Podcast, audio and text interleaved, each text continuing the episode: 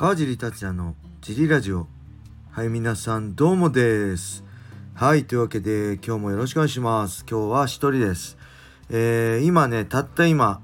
UNEXT でパンクラス330を見終わったところです。メインイベントの鶴谷玲選手対ね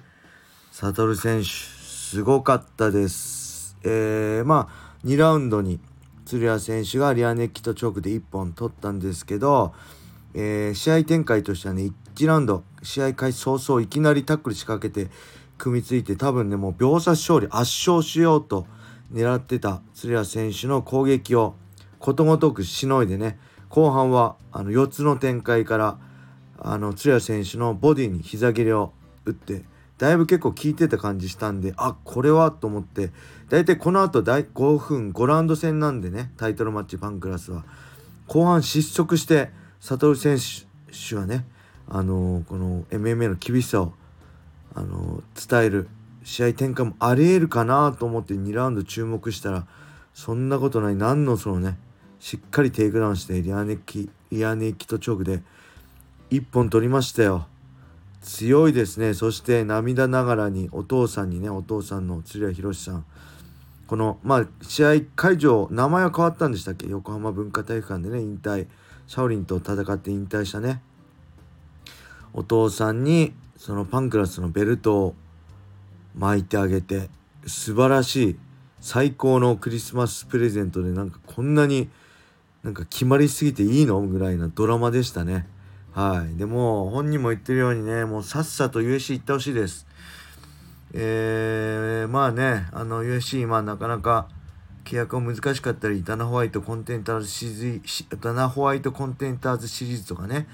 そこからの契約が多いんですけども、いきなり本戦でもいいんじゃないかっていうぐらいの結果も出してるんで、若いうちにね、どんどん行って、揉まれて、チャンピオンになってほしいですね。はい。他にもね、えー、バンタム級暫定王者決定戦これもめちゃくちゃ面白かったですね。常選手対田島選手。これもまあ、ぜひ UNEXT ね、契約してる方は後から後追いでも見れるんで、すごいこ、これも5分5ラウンドなんですけど、5分5ラウンドっていうね、普段5分3ラウンドの MMA ですけど、5分5ラウンドだからのこの戦い方だったりね、あの、面白さが詰まった試合になってるんで、ぜひ見てほしいのと、まあ、来人にもね、参戦したやん最下位安保選手ね、えー、が、えー、ベラトールのね、51山内選手の、いとこって言ってたかな、庄司山内選手に、えー、テイクダウンされて抑え込まれそうなところしのいでね、ラスト1分ぐらいかな、逆転 KO 勝ち。1ラウンドまた、またもや、これオールフィニッシュじゃないですか、確か。8勝か9勝してて、オールフィニッシュですよね、勝つ時は。これもめちゃくちゃ面白い選手なんでね、えー、世界へって本人も言ってましたけど、うん、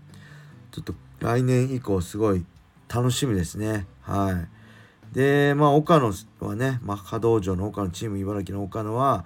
まあ、葛西のね、葛西選手の急遽、大会選手としてね、1週間前の出場でしたけど、残念ながら、まあ、まあ、葛西選手にね、負けてしまったんですけど、まあ、これ本当、葛西選手、を褒めるべきで、うん、素晴らしい試合でした。そしてあのスクランブルでしょあの短い期間でねあの後輩の怪我をね自分が出て代償するっていうその男気も含めてね岡野もナイスファイトだったと思いますはいそんな感じでレーターもいっちゃいましょうかえー、川尻クラッシャー様小林様いつも楽しく拝聴しています。先日の追加カードの発表時、バラさんか、バラさんが来人の流れは早いので、うかうかして置いていかれるような発言をしていました。安易にミクルに対しての発言に感じました。ミクルは来年以降どうなるか気になります。川尻さんのご意見をお聞かせください。怪我はあるにせよ、ベラトール対抗戦出てほしかったな。はい、ありがとうございます。うーん、正直ね、もうわからないですね。僕には彼の考えてることは本当に新世代なんで、あのー、まあ、僕らの時代は本当僕とかね、青木もそうだけど、格闘技で稼いで、格闘技で飯食うんで、あんまり試合を断るってことなかったと思うんですよね。むしろもっと試合させてくれってもっとやらしてもっとやらしてってもう欲しがりだったんで僕たちはあのー、ただこのミクル選手の場合はもう今の選手そういう人多いかもしれないですけど格闘技のファイトマネーよりもその YouTube だって YouTube のね他の事業の収益の方が多いと思うので格闘技試合しなくてもね十分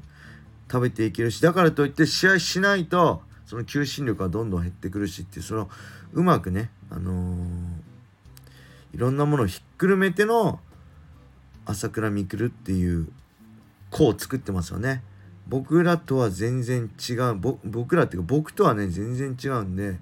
彼の置かれてる状況はわからないしもう正直言ったらね誰一人としてわからないと思いますね。彼は本当にまあ、強くなれば孤独になるって言いますけど彼ほど孤独な人はいないし誰もがあのこのファイターが誰もが味わったことない立ったことのない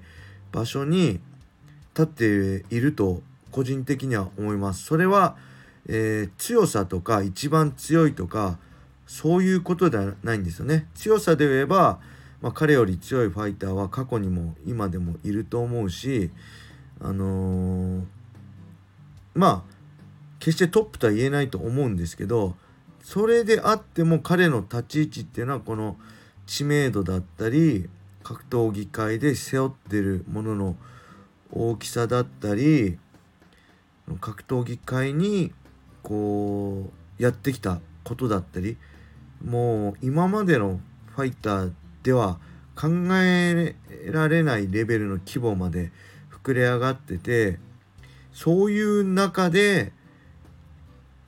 えー、まあ実力的には決して、まあ、世界との中で比べればトップではないなっていう状況で戦わなくてはいけないっていうこのなんだろうこのすごいアンバランスな立ち位置っていうのはすごいきついと思うし彼以外は誰も彼の背負ってるものだったり考えてるものを理解してもらえないと思うのですごいね苦しいと思うし、うん、だからすごい考えてるんじゃないかなと思います。なんで彼の考えてることは正直僕は分かりませんね。来年以降、まあ来人でやるってね、ツイッターでつぶやいてましたけど、どういう精神状態なのかとか、うん、もうほんと孤高の存在ですよね。誰もが彼のことを理解できないと思うし、うん。なんでね僕らはあの誰もあのねあの榊原さん自体もコントロールできないと思うし僕らファンはあの期待して待ってるしかないんじゃないかなと思います僕らが何を言っても響かないと思いますねうんそれが正直なところですえー、それではもう一個いっちゃいましょうかお疲れ様です。試合のたびに川地さんはヘアスタイルを変えていたと思います。何かテーマはありましたか？はい、これはね、まあそうですね、特にシュートの新人時代はもう毎回髪型違ってましたね。なんだろう、後ろ、襟足伸ばしたりね、モヒカンにしたり、いろいろやってたんで、これはね、テーマなかったです。とにかく、普通じゃつまんないんで、あの目立ちたいってことと、あのその他大勢にならないためもありましたけど、なんか、新人の頃から大体新人って小さい会場で身内が来るんですよね。誰々のファン誰々選手の応援に来ました。そういう人にも何か一つね痕跡を残すっていうか覚えてもらう印象を覚えてもらうためにもあのー、そういう奇抜な髪型だったりねするしてたしなんかこういう職せっかくこういう変わった職業誰もができるわけじゃない職業やってるんで当たり前の風貌だとなんかつまんないんで何かしら毎回やってましたね。うん、で後半はもう編み込みが多かったですけどまあ編み込み自体にあんま男性でやってる人いないんでそれも含めてなんかいろいろ自分で楽しめたかなって思います。うん、そういう感じかな。あんまテーマはなかったけど、まあ、格闘家っぽいっていうね、あの奇抜な変わった髪型が好きだっていうのですかね。なんかいつも同じだと飽きちゃうんで、あのそれをうまく活かしてたってことでしょうかはいそんな感じですえー、レターもねちょいちょいあるんですけど引き続きレターをお待ちしてます。これでパンクラスがね、終わったんで、残るは、あ、巌流島もありましたね。巌流島と、ライジン40です。で、ライジン40の担当試合のも来たので、えー、改めてね、そこをお知らせしていいのかな？明日のラジオかなんかで、えー、お知らせしたいと思います。興味あれば。はい。それでは今日はこれで終わりにしたいと思います。あ、小野田さんがね、めちゃくちゃ喜んでて、本当に、なんだろう、ナイフとフォークで、丸々一匹茹でたね、タコをお皿に乗せて、こう、高級ステーキを食べるかのように、サラダだったりね、あのー、タレだったりを用意して、ものすごい面白かったのが、インスタストーリーにアップしてたんで めちゃくちゃ面白かった。あ、こんなにタコ好きなんだと思って。でね、ナイフで足を、タコの足をね、切っていくんですけど、結局食べるのはね、手づかみだっていうすごいワイルドな、シュールな動画が小野田さんのインスタストーリーにあるんで、もし興味あれば見てあげてください。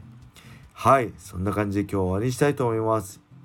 えー、皆様良い一日を。またね